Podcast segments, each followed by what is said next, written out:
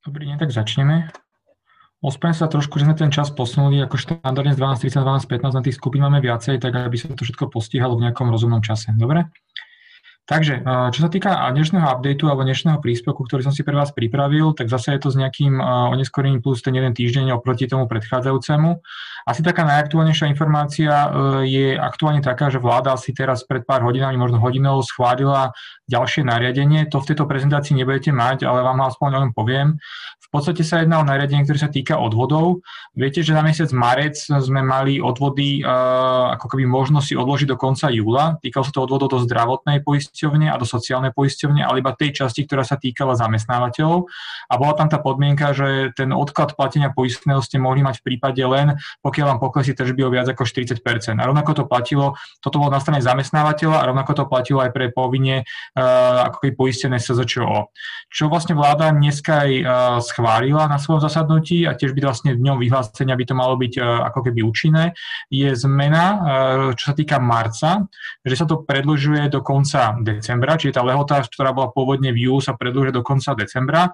Len by som chcel upozorniť, že tá zmena sa týka len sociálneho poistenia.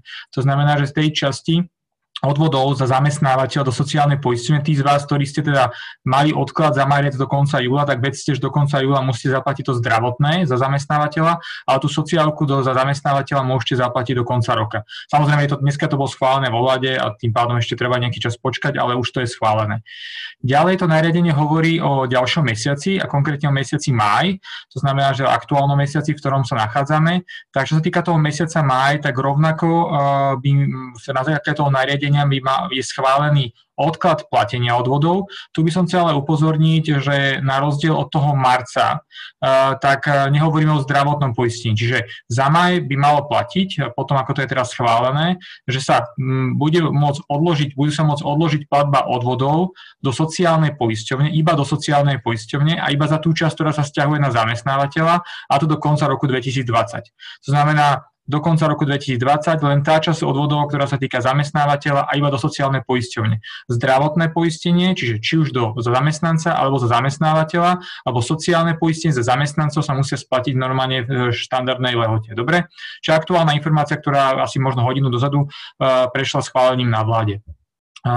Len upozorňujem, máme osobitný režim pre marec, osobitný režim pre apríl, e, apríl a osobitný režim pre maj. Apríli viete, že v apríli je možnosť ako keby neplatenia odvodov, ale tam tá podmienka neplatenia odvodov do tej sociálky za zamestnávateľa je práve tým, že ste mali tú prevádzku zatvorenú viac ako 15 dní, čiže úplne iné pravidlá. Čiže aby ste len vedeli, že teraz, čo som hovoril, sa týka marca, týka sa mája a tam nehovorím o neplatení odvodov, tam hovorím len o spôsobe a možnosti, ako si predložiť lehotu na platenie odvodov. Dobre? Ďalej. Asi to najdôležitejšie, eh, čo sa, čo sa vlastne udialo, eh, vidím, že prichádzajú nejaké otázky a odpovede, ja sa k ním určite dostanem. Eh, koho sa týka, no týka, pýtate sa, že koho sa týka odklad odvodov do sociálnej poisťovne. Čo sa týka toho odkladu, čiže ak sa bavíme teraz o máji, alebo bavíme sa o tom marci, tak tie pravidlá sú rovnako nastavené. Jedná sa o tých, ktorí majú pokles tržieb viac ako 40%. Dobre, čiže tie pravidlá sa nezmenujú. Dobre, za maj, čiže pokles tržieb 40% iba tá jedna podmienka. Čo sa týka apríla, tak tam platili iné podmienky. To znamená, že e, to nariadenie vlády hovorí o marci, hovorí o máji, to nariadenie vlády nehovorí o apríli. Apríl zatiaľ teda nie, nie je žiadne nejaké pravidla, okrem teda toho, že ste nemuseli platiť odvody, pokiaľ ste mali povinne zatvorenú prevádzku viac ako 15 dní. Sú iné pravidla. Dobre? To je ďalšia otázka, ktorá nabehla, aby ste len vedeli. Teraz, to asi najdôležitejšie, eh, ktoré, ktoré eh, ako tá najdôležitejšia zmena za tých posledných dní, tak eh, viete, že vlastne lehota na podanie tých výkazov a žiadostí za mesiac máre, čo sa týka príspevkov prvej pomo- pomoci voči, alebo na, na úrady práce, vlastne už uplynula toho 15. marca a všetci sme v podstate čakali na to, lebo sa hovorilo o tom, že za mesiac apríl teda výkazy budú o niečo nové, zjednodušené a, a že sa nejakým spôsobom zmenia aj pravidla. Viete, keď vy čo čítate tie opatrenia alebo tie, tie, tie informácie, viete, že všade si ako keby tie, tie naše vládne inštitúcie dávajú právo tie pravidla nejakým spôsobom meniť, čo nie je úplne šťastné z môjho pohľadu, pretože sa tie, tie podmienky veľmi často menia a niekedy veľmi radikálne. Čo je prvé, čo by som chcel upozorniť, je prvá vec, že máme nejaký nový materiál, ktorý nájdete na stránke Pomáhame ľuďom, eh, ktorý vlastne hovorí o podmienkach tých, tých jednotlivých opatrení 1, 2, 3, 4. a potom tá SOS pomoc, tá je, tá je stranou. Čo je dôležité, od 14.5., čiže od tu štvrtka duši minulého týždňa, mali sme nové znenie tohto materiálu. Následne v podstate tam vznikla nejaká taká bola nevole, pretože sa dostala tam jedna zmena, ku ktorej sa dostanem a od 17.5. sa znovu ten dokument nejakým spôsobom ako keby pomenil. Ale k tej veci sa dostaneme. Dobre? Čiže aby ste len vedeli, že ten dokument sa zmenil textáciou 14.5. a ďalej sa zmenil potom 17.5. Teraz čo je také zásadné e, v tom dokumente, ktorý som chcel úplne vyzdvihnúť? Prvá taká vec je, že v podstate do toho marca nebolo úplne zjavné, lebo to nebolo niekde čierne na bielom v nejakých dokumentoch uvedené, že ako sa máte správať v prípade toho výpočtu poklesu tržieb. A my sme mali rovnaký problém, pretože sme mali veľa klientov, ktorí mali rozličné prevádzky, pričom pri tých prevádzkach Niektoré prevádzky išli podľa opatrenia číslo 1, čiže to boli prevádzky, ktoré boli povinne zatvorené z dôvodu nejakého opatrenia a potom boli prevádzky v rámci toho zamestnávateľa, ktoré neboli povinne zatvorené a u nich si chceli uplatniť práve ten, ten príspevok podľa trojky 3B z titulu poklesu tržieb. A teraz vlastne vznikali otázky, že ako v podstate počíta ten pokles tržieb, pretože nám sa podarilo dostať odpovede takú, že vlastne ten pokles tržieb sa počíta len z tých prevádzok, ktoré idú podľa trojky a teda jednotky treba z toho vyňať. Potom sme dostali odpoveď, ktorá hovorila, že treba to zahrnúť všetko dokopy a podobne. Teraz v tom materiáli tu už relatívne jasné. V tom materiáli je v podstate napísané, že pokiaľ má zamestnávateľ viac prevádzok a u niektorých tých prevádzok ide uplatňovať opatrenie 3B, čiže pokles tržieb, tak ten pokles tržieb bude ako keby počítať na základe základe poklesu za IČO, čiže za celého zamestnávateľa. Čiže nebude sa brať pokles že len za, len za tie prevádzky, ktoré zahrňujete do 3B, lebo viete, že môžete si na ktoré prevádzky uplatniť trojku, na niektoré prevádzky si viete uplatniť jednotku, čiže súbeh je možný medzi jednotkou a trojkou, ale otázka bola, že keď bola 3B, akým spôsobom testovať pokles tržieb. Takže testujete pokles tržieb podľa toho nového textu, ktorý už máme čierne na bielom, za celé IČO, za celého zamestnávateľa. To je prvá dôležitá informácia. Dostal som od niekoho od vás počas týždňa otázku, že pri poklese tržieb viete, že môžete môžete testovať pokles tržieb um, apríl, apríl, čiže apríl tohto roku, apríl minulého roku, ale je tam stále možnosť pre tých, čo podnikali celý minulý rok, že, či môžem, že môžem testovať ten apríl s priemerom predchádzajúceho roka.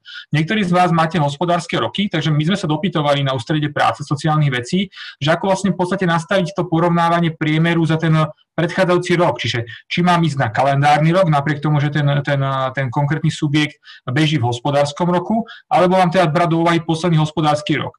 Ako priznám sa, nedostal som to písomne. To znamená, že pani mi nechcela tu odpovedať písomne, možno chcela, nechcela. Dostal som to telefonicky. Tvrdila mi, že pokiaľ niekto má nastavené na, na daňom úrade, čiže si oznámil hospodársky rok, tak ten posledný hospodársky rok je ten, ktorý by mal spriemerovávať a poči ktorému by tie tržby mal, mal porovnávať. Ale hovorím vám to teraz úprimne, dostal som to iba telefonicky, písal som žiadosť písomne, odpoveď mi došla len telefonicky. Lebo samotne to, to znenie úplne nie je v tejto, v tejto rovine jasné. Teraz, Ďalšou z toho významnou novinkou, ale na to veľmi upozorňujem, je, že vlastne aktuálne podľa toho nového znenia textu je možné podať žiadosť len, alebo žiadať príspevok na zamestnanca, ktorý nesmie v momente podania žiadosti vo výpovednej lehote a musí byť v pracovnom pomere. Na čo by som chcel upozorniť? Ten text, ktorý som vám teraz práve vám spomínal, ten prvá textácia, ktorá platí aj v textácii od 17.5., ale tá prvá textácia toho nového znenia platí od 14.5. To znamená, že tu by som chcel upozorniť na to, že niektorí z vás za ten marec čakali na podanie žiadosti do 15.5. Podali to 15.5. A teraz 15.5. už platila nová textácia. To znamená, že v starej textácii nebola podmienka, aby keď ja podávam žiadosť a podávam tu ten výkaz a ten zamestnanec je v tom výkaze uvedený, aby on v momente, keď ja podávam žiadosť, uh, už musel byť v pracovnom pomere. To znamená, predstavte situáciu, že 15.5. vy podávate žiadosť za marec a ten, ten zamestnanec už 15.5. u vás nepracuje alebo výpovednej lehote pôvodná textácia nevyžadovala to, aby, toho, aby v tom, tejto dve pomienky boli splnené, ale aktuálna už áno. To znamená, že vy, čo ste podali žiadosť 15.5. za marec a ten zamestnanec v marci pracoval a nebol vypovedené lehote, tak po toho novej, novej textácie by ste ho do toho zoznamu nemali zahrnúť. Čiže tu upozorňujem, že e, ten problém je práve v tom, že tá textácia prišla 14.5., ale 15.5. bol ešte posledný deň na možnosť podania výkazu e, za ten, za ten mesiac marec. Čiže tu upozorňujem na nové znenie. To, čo platilo do 14. platí stále. Je tam tá podmienka toho, že um, do 14.5. Uh, platilo, že vlastne na toho zamestnanca, na ktorého budete dostávať ten príspevok, tak uh, proste ho nesmiete prepustiť na také dohody alebo výpovede z tých organizačných dôvodov a podobne, plus dva mesiace potom, ako ste ten príspevok za ňo dostali. Toto stále platí, akurát sa doplnila tá podmienka od tej, tej, od, ohľadne tej výpovedi a doplnila sa tá podmienka ohľadne existencie pracovného pomeru v momente podania tej žiadosti. Čiže na to zase upozorňujem. Dobre? Potom také menšie zmeny a, a konkrétne sa jedná o tých, ktorí vlastne išli do opatrení 4 a 4B, alebo mohli ísť do 4 a 4B, čiže sú to SZČO, ktorí mohli ísť podľa 4 a boli to, SZČO, boli to fyzické osoby, ktoré sú jedným spoločníkom, konateľom v tých jednoosobových SROčkách, že mohli ísť do 4B, tak to teraz tá nová, nová textácia vyslovne hovorí, že si musíte vybrať. To znamená, že budete do 4A alebo do 4B. Teraz, Uh, u tých jednoosobých SROčiek ešte sa vrátim, zase neriešim až tak moc jednoosobové SROčky, sa priznám, ale treba to upozorniť. U tých jednoosobých SROčiek je ešte jedna ďalšia zmena, že nová podmienka, nová podmienka ktorá tam ako keby vznikla je, že, v tento, že, že, tá, že ten, ten žiadateľ nesmie mať ako keby žiadnych zamestnancov. To znamená, tá podmienka tam nebola, ale teraz tá podmienka v tej jednoosobovej SROčke je, že takýto, takáto jednoosobá SROčka nesmie mať žiadnych zamestnancov, aby ten spoločník, ktorý je súčasne konateľ, tej jednomovej SROčky si mohol požiadať o ten príspevok. Pre mňa ale také najzásadnejšia vec, a to už e, ste asi možno zaznamenali, a to súvisí aj s tou zmenou textácie zo 14. na 17. je nová limitácia. Keď ste si pozreli materiál 14.5., tak ste si všimli, že v opatrení 1 a 3, čiže 1 a 3, bolo uvedené, že ste mali novú limitáciu. A tá nová limitácia hovorila, že tá výška príspevku nie je limitovaná len poklesom tržieb, ak idete 3B, nie je limitovaná len výškou e, náhrady, ktorú dodávate zamestnancov z titulu prekážok, ale tá nová limitácia bola, bola, bola nastavená aj na úrovni 80% hrubej mzdy zamestnanca. Toto platilo 14.5. 17.5. to zmenili a dali to, túto podmienku, že platí už len na opatrenie 3B. Čiže vy, čo máte 3B, tak vedzte, že, váš, že tam ešte nejaká ďalšia formulka, ďalší vzorec v tom výkaze, ktorý hovorí, že vyplníte tam hrubú mzdu a tá výška toho príspevku môže ísť maximálne do výšky 80% mesačnej hrubej mzdy. Čo ja mám problém, a to hovorím to úplne otvorene, že čo je to vlastne hrubá mzda? V prvom rade, hrubú mzdu nemáme nikde definovanú, to je prvá základná vec. Vyplýva to z nejaká, tá definícia hrubej mzdy vyplýva z nejakej praxe. Proste máme zákonník práce, ktorý definuje, čo je mzda a teraz podľa toho vieme, čo sa mzdou rozumie. A hrubou mzdou je to, čo hovorí zákonník práce podľa mňa, akurát pred zdanením a pred odvod, odvodmi do sociálky do zdravotnej. Potom ale máte termín hrubý príjem, a hrubý príjem není hrubá mzda, lebo hrubý príjem je to, čo reálne dostanete a nie je to mzda, a je to pre zdanými a odvodmi. Ja taký prípad, ktorý veľmi často dávam, sú dva prípady. Jeden je náhrada mzdy pri, pri dočasnej PN. Ak máte náhradu mzdy pri dočasnej PN, tak náhrada mzdy nie je hrubá mzda. Ale náhrada mzdy, nie je to mzdou, tým pádom to nie je hrubou mzdou. Ale náhrada pri dočasnej PN ide vstupuje do hrubého príjmu. Rovnako, keď si zoberiete napríklad príjem 1%, tak sa to ľudovo nazýva, za to, že máte zamestnanca, ktorý e, používa firemné auto aj na súkromné účely, tak to rovnako sa považuje, alebo vstupuje to do hrubého príjmu, ale nevstupuje to do hrubej mzdy. A teraz, čo ja mám ten problém je, že v podstate tí výkazy, ktoré keď si pozriete 3B, narábajú s pojmom hrubá mzda. Máte vyplniť hrubú mzdu. Keď si vygenerujete ale vaše údaje zo mzdového systému do, do tých výkazov, tak vám tam nedá hrubú mzdu, dá vám tam hrubý príjem. A je to dôležité samozrejme z toho hľadiska, že ja musím počítať e, tú výšku svojho príspevku ako 80% z, z niečoho, z hrubej mzdy. Tu by som chcel upozorniť, že proste sú to dva odlišné pojmy. Napriek tomu, akože mali by to opraviť, nemyslím, že to niekto opraví, no považuje, autor toho výkazu myslel hrubým príjmom, hrubý príjem, ale nazval ho hrubou mzdou, čiže úplne mačko pes. No, aby ste vedeli, že to proste technicky to tam je zle naformulované, je to tam zle napísané, ale má sa za to neoficiálne, že pod tou kolónkou hrubý, hrubá mzda sa rozumie hrubý príjem.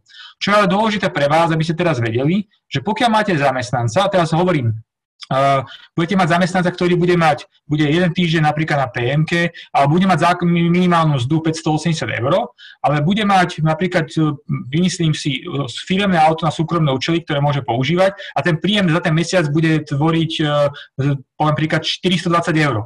Čiže jeho hrubý príjem je 580 plus plus 420, čiže 1000 eur je hrubý príjem. Čiže do tej kolónky uviete 1000 eur a u takéhoto zamestnanca môžete dostať maximálne príspevok 80%, čiže 80% z 1000 eur je 800 eur, ale samozrejme ja tam mám ďalšie limity a ten ďalší limit je, že maximálne podľa výšky poklesu tržieb, ak mám pokles tržieb viac ako 80%, tak za apríl dostať maximálne 540, čiže 540. Ale môže sa vo väčšine z vás stať, že váš hrubý príjem bude 675 eur a menej, čiže máte minimálnu mzdu napríklad, alebo to je jedno, teda máte hrubý príjem pod 675 eur. Tak vedzte, že vy čo máte pod 675 eur hrubý príjem u tých vašich zamestnancov, tak výška toho príspevku je maximálne 80% z tej sumy, 675. To znamená, že čím nižší príjem pod tých 675, tak tú výšku príspevku ani pri poklese 80% a viac, čiže tých 540 nedostanete. Pretože 675 a 80% z toho je 540 a každým eurom, čo, čo, čo, keď, ak bude tá výška hrubého príjmu klesať po tých 675, tak vám bude klesať aj výška toho príspevku. Čiže nie je to paušálny príspevok, to už sme sa naučili v marci, ale v, v apeli sa to ešte nejakým spôsobom okresuje práve o tú formulku 80%. Dobre? Čiže pre mňa Uh, nahradila sa problematická definícia výplaty mzdy, ktorú sme mali v marci, čo sa týka výkazu 3b, kde nebolo jasné, čo sa rozum, rozumie vyplatenou mzdou, či náhrada podľa prekážok 142 alebo hrubý mzdu, hrubá mzda, hrubý príjem. A teraz sa to vlastne skomplikovalo rovnako, že sa tam zaviedlo nejaké pravidlo 80% a problém, ktorý tam je z tej definície toho hrubého príjmu. Dobre? No a potom uh, taká dôležitá informácia, a to už nemyslím, že bola až taká, taká nejasná vec, že pokiaľ vaša nejaká prevádzka splňa podmienky uh, v danom mesiaci ísť podľa opatrenia 1, že bola povinne zatvorená aj podľa opatrenia 3, tak aby ste sa vedeli rozhodnúť, tak do opatrenia 1 môžete ísť vtedy, pokiaľ tá povinnosť uzatvorenia tej prevádzky bola v tom kalendárnom mesiaci, ako uh, čo sa týka počtu kalendárnych mesiacov prevažujúca. Čiže čím po, väčší počet kalendárnych dní v tom mesiaci som mal povinnosť zatvoriť prevádzku, tak tým mám, tým mám predpoklad ísť na opatrenie číslo 1. Dobre? Videl som tam nejakú otázku, tak sa k ní teraz vrátim. Ktorá matéria je výklad o tom, že berieme do úvahy pokles tržieb za celé IČO a pričom čas zamestnancov sú v prvej skupine zatvorená prevádzka? No vyplýva to, ja vám to teraz, tak ja vám to ukážem, ten materiál je tento materiál, dúfam, že vidíte na kamere.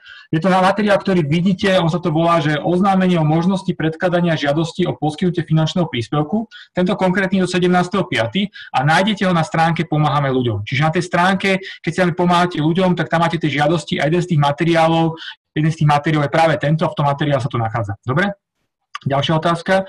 Zamestnanec bol 3 dní na prekážkach podľa 142 a zvyšok na PN. Môžeme si za tieto 3 dní pýtať príspevok podľa opatrenia 3A. Vo vysvetlivkách je, že nesmie byť na dávkach PN alebo na OČR. Druhá otázka, sídlo pezi, firmy v Pezinku, dve osoby, prevádzka v Žiline. Takto, to, pokiaľ máte viacero prevádzok, tak podávate to tam, kde máte sídlo. Čo sa týka opatrenia, tak pokiaľ viem, tak teraz uh, tak čo sa týka tých 50, podľa môjho názoru máte nárok, pokiaľ chápem, že idete podľa 3A, pretože podľa mňa iba pri opatrení 3B je tá podmienka, aby viac ako 50% svojho času uh, nebol na penke alebo na, na, tej, na tých dovolenkách. Pri 3Ačku ja tam to, ten limit uh, nevidím ani v tomto novom znení textu, ale pre istotu ešte pozriem. Dobre, není to tam. Ja to vidím, len som to videl len pri 3B, ale pri 3A by táto podmienka nemala byť, ale ešte pre istotu vám to pozriem. Je to iba pri 3B. Dobre, pri 3A žiadna takáto podmienka nie je. Ani v, tej novo, ani, v novom textácii platilo to aj pri starom textácii. Dobrý deň, ten výkaz 3B sa dá aj uploadovať z Humanu, alebo to treba vyplňať manuálne. Uh, ja, pokiaľ viem, lebo my máme Human, tak uh, neviem, či je apríl už tam, ale za marec uh, ten výkaz uh, bolo možno normálne vyexportovať v tej excelovskej podobe priamo z Humanu. Neviem, či už pripravili apríl, ale za marec som to videl z Humanu vyexportované priamo v Exceli. Dobre? Vo výkaze 3B je uvedená hrubá mzda zamestnanca, takže v skutočnosti tam mám uvádzať hrubý príjem. Áno, to je môj problém. Ako je tam uvedená hrubá mzda, ja chápem rozdielu, asi aj vy, aký je rozdiel medzi hrubou mzdou a hrubým príjom, príjmom, ale keď sa dopytujete, uh, tak uh, dostanete odpoveď, že autor myslel hrubý príjem. Uh, takže ak, keď si aj pozrite mzdové systémy, tak vám tam generujú hrubý príjem, negenerujú vám tam hrubú mzdu. Dobre, ale ja chápem, ja by som tam tiež uvádzal hrubú mzdu, len tým pádom sa znevýhodňujete, lebo väčšinou ten hrubý príjem je vyšší ako hrubá mzda. Teraz, ďalšia taká vec, a trošku to súvisie s... Počkajte, tak by som to prepol. Tak, rozhodnutie platení predávkov inak. Ako toto som už hovoril na predchádzajúcom webinári, len to chcem trošku rozšíriť, lebo nejaká, nejaká ďalšia zákonná oprava prešla uh, aj Národnou radou minulý týždeň a dneska bola zverejnená v zbierke, zbierke zákonov. Teraz, to som už spomínal. Pokiaľ niektorí z vás, teraz ideme do oblasti daní, uh, máte rozhodnutie o platení predávkov inak, tak to som už upozorňoval na jednom webinári, že dajte si pozor, že pokiaľ máte rozhodnutie o platení predávkov inak, čiže daňový úrad vám poslal, poslal list, rozhodnutie, kde vám napísané za mesiac marec, apríl, maj, nemusíte platiť predávky napríklad žiadne v nulovej výške. Je tam taká vetička, ona je tam oprávnenie, lebo je, je na odkaz paragrafu 42 odsek 9 zákona z príjmov, ktorá hovorí, že pozor, ale tieto predávky budete zúčtovávať po lehote na podanie daňového priznania. Ľudskou rečou to znamená, že sme v pandémii, vláda zruší mimoriadnu situáciu, napríklad v júni, do konca júla budeme musieť podať daňové priznanie, už vznikne lehota na podanie daňového priznania za predchádzajúci rok a jeden mesiac potom máme, máme mesiac na vyučtovanie predávku.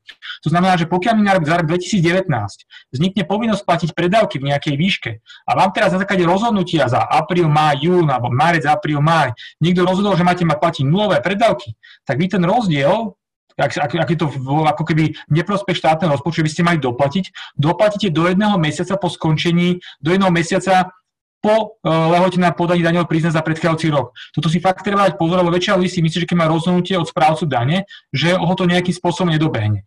Jedine, kde je vyslovne povedané, že kedy sa nebude doplácať ten mesiac, je pokiaľ neplatíte predávky z titulu poklesu tržieb o viac ako 40 Tam uh, je ako je povedané, že za tieto mesiace, keď tam vám vyjde nula, lebo máte pokles tržieb a idete podľa toho vyhlásenia, že podáte vyhlásenie, prvýkrát sa to dalo spraviť za maj, tak tam vedzte, že v takomto prípade toto sa ne, tento mesiace sa nebudú zúčtovávať.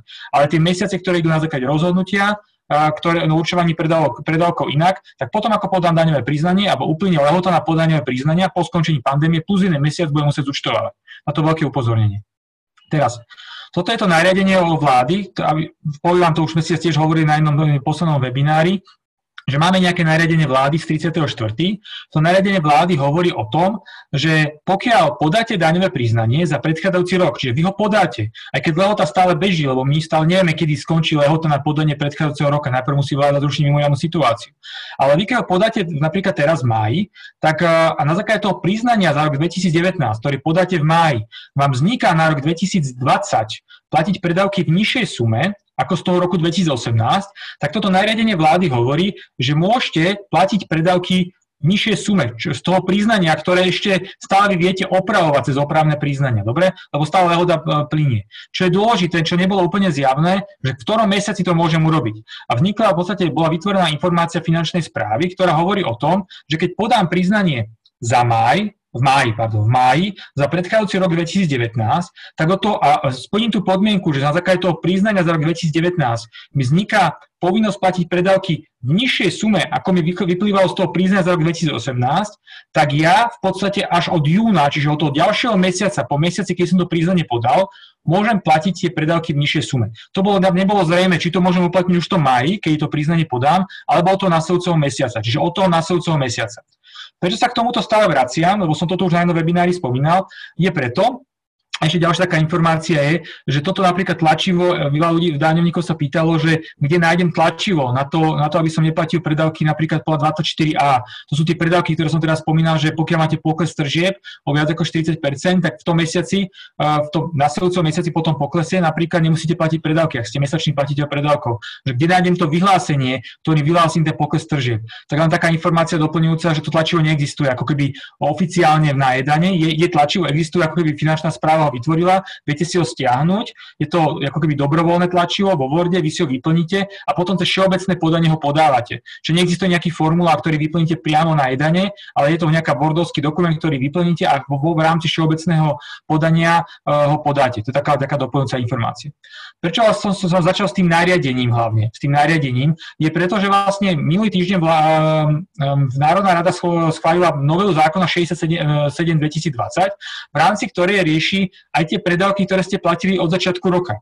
Pretože to nariadenie, ktoré som vám teraz pred hovoril, hovoril o predávkoch, ktoré, a, ktoré máte platiť od toho ďalšieho mesiaca potom, ako priznanie podáte. Ale vy ste za január, február, marec, napríklad už za apríl, zaplatili nejaké predávky, ktoré môžu byť na základe toho priznania, ktoré ste teda podali, v tom máji, čo, ktoré dal som ako ten vzorový príklad, mohli byť vyššie, ako by vám to vzniklo, keby ste to prizna, ako, ako vzniklo na základe prizna z roku 2019. Čiže vy ste v januári, vo februári, v marci, v apríli platili vysoké predávky, v máji ste sa rozhodli, že podáte daňové priznania, keď lehota stála na podanie priznania beží, podali ste, od júna viete, že už môžete platiť predávky nižšie. Ale čo s tými predchádzajúcimi mesiacmi?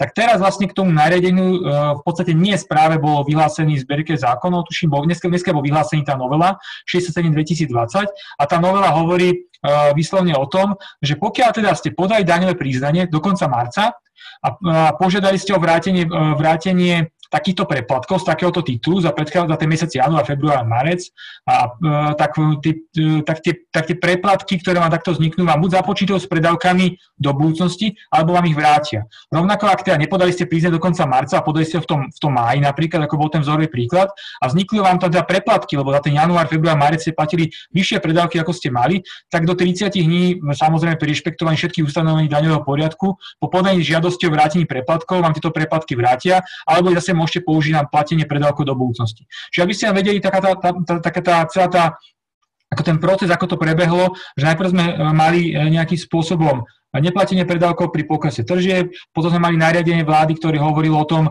že pozor od nejakého momentu, keď podáte priznanie, nemusíte platiť predávky v tej vyššej sume, ak vám to vyplýva z toho podaného daňového priznania. A dnes vlastne vyhlásený zákon upravuje aj možnosť získať tie peniaze alebo tie preplatky, ktoré vám vznikli z dôvodu platenia vyšších predávkov na základe priznania z roku 2018 v porovnaní s priznaním z roku 2019. Ako, ja rozumiem, že to je veľmi komplikované, lebo tých zmien a tých opatrení rozličných je tak strašne veľa, že to je niekedy fakt strašne, strašne metúce. Dobre? A to je tak asi všetko, čo sa týka tých zmien. Ako najväčšie zmeny. Nové, nová textácia e, textov tej prvej pomoci, to je prvá vec. E, určite teda dnes e, dôležitá vec, čo sa týka tých odvodov, ktoré som spomínal na začiatku, že tam máme nové nariadenie vlády, ktorý rieši odklad tej časti odvodov do sociálnej poistenia za zamestnávateľa z júla do konca, do konca E, decembra. Upozorňujem, že sa týka len sociálnej poisťovne a zamestnávateľa. Zdravotná poisťovňa za zamestnávateľa, ktorá bola posunutá do júla, zostáva do júla. E, je tam nové ustanovenie, čo týka mája, ale máj sa bude týkať len sociálne poisťovne a len časti, ktorá prípada zamestnávateľa pri poklese tržby 40% a viac. No a potom práve táto vec, ktorá, to, ktorú som vám upozorňoval, a to je súvislosti s platením predávkami. Dobre? Čiže pri platení predávkov, uh, ak ste platili od začiatku roka, dnes je vyhlásený zákon, novela zákona 67, ktorá rieši tie staré mesiace.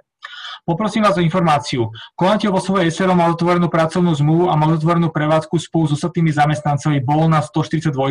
Môže si pýtať príspevok? No pokiaľ bol otvorenú pracovnú zmluvu, tak samozrejme môže. On je, on je, on je, on je v tomto prípade ako keby braný ako zamestnanec. Dobre? Čiže pokiaľ idete na 3A, musíte ísť samozrejme na náhradu príjmu podľa paragrafu 142. Dobre môžem opätovne požiadať o platenie predávkov inak a tým, a tým sa mi predložia lehota na vyrovnanie, vyrovnanie predávkov. Vy môžete e, požiadať o platenie predávkov inak, ale nič sa vám tým lehota sa vám nemení. Vám na základe toho o, o tom, že vy požiadate o platenie predávkov inak, vy dostanete nejakú odpoveď od finančnej správy, kde vám povedia, za tento mesiac platíte 0, 10, 20 eur, nejakú sumu, ktorá bude vyplývať z nejakej tej vašej žiadosti, ale to neznamená teda, že keď, že ja len hovorím to, že bude, ak platíte predávky inak, tak budete čakať na koniec pandémie, na ukončenie mimoriadnej situácie, potom nastane moment, kedy musíte podať daňové priznanie, to je jeden mesiac po ukončení pandémie a potom do jedného mesiaca, ak vám na základe priznania podaného za 2019 vznikne povinnosť platiť predávky vyššie, ako vyplýva z toho rozhodnutia o platí predávkov inak, tak rozdiel musíte doplatiť. Na to si treba dať pozor. To je jediné. Preplatok na predávkoch sa žiada stále na základe všeobecného podania. Ako klamal by som, nerobím tieto administratívne veci, na to mám už fakt kolegov, ale predpokladám, že áno. Dobre, ako klamal by som, napíšte mail a preveríme, nepodávam tie žiadosti, ale predpokladám, že to je štandardne, štandardne všeobecné podanie. Dobre, a za mňa asi tak všetko. Ako, ako obyčajne platí túto prednášku, tí z vás, ktorí ste dneska e, ako keby na tomto webinári, dostanete od kolegov v PDF formáte. E, je tu aj ten link na ten náš podcast, čiže pokiaľ by ste sa k tejto informácii chceli dostať, tak na tom podcaste to dneska bude zavesené a viete si to ešte vypočuť ešte raz. Upozorňujem, že niektoré tie podcasty už stiahujem a stiahujem ich preto z dôvodu, že sa tam tie veci tak často menia, že sú neaktuálne, takže niektoré veci už tam, ktoré boli v minulosti, tam už nenájdete. Dobre? Ale je to len z toho dôvodu, že pokiaľ niečo neaktuálne, tak to vzťahujem, aby to, e, aby to ľudí nemýlilo. Dobrý, dobrý deň, ešte otázka. Stanovenie predávkov inak sa viaže na existenciu majetku záložného práva na 3000 eur.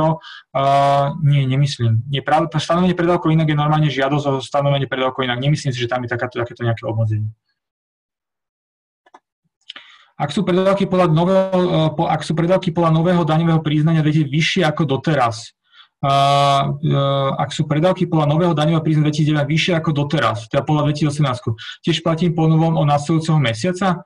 V tom prípade nie, to sa nezmenilo. To znamená, že pokiaľ vy ste podali daňové priznanie a na základe priznania z roku 2019 vzniká povinnosť platiť predávky vyššie, tak vy stále čakáte, kým neúplní lehota na podanie daňového priznania, to bude ten jeden mesiac po skončení pandémie.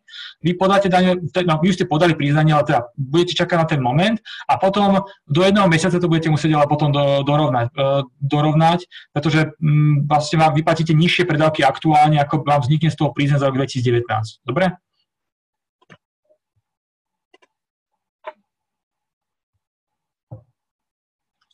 Počkáme ešte, ale za mňa asi všetko. Ako som spomínal, ak sa chcete tým informáciám ešte dostať, tak tu budete na tom podcaste. Určite, ak sa z niečo zase udeje v priebehu tohto týždňa, tak sa potom spraví ďalší webinár na nejaké aktuálne veci. Hovorilo sa teda o tých nájmoch, je možno očakávať, teda nevidel som ešte novelu alebo návrh zákona o, o, o tých nájmoch, kde by časť mal hradiť e, štát e, a to podľa výšky e, zľavy zo strany prenajímateľov, tak tomu by sme tiež mohli niečo potom spraviť. Hovorím, podľa toho, ako sa budú príjmať nejaké ďalšie zmeny. Dobre? Ak nebudete mať otázky, tak by som sa vlastne poďakoval, že ste sa pripojili a ja sa potom pripojím zase s ďalšou skupinou. Dobre? Tak ďakujem všetkým.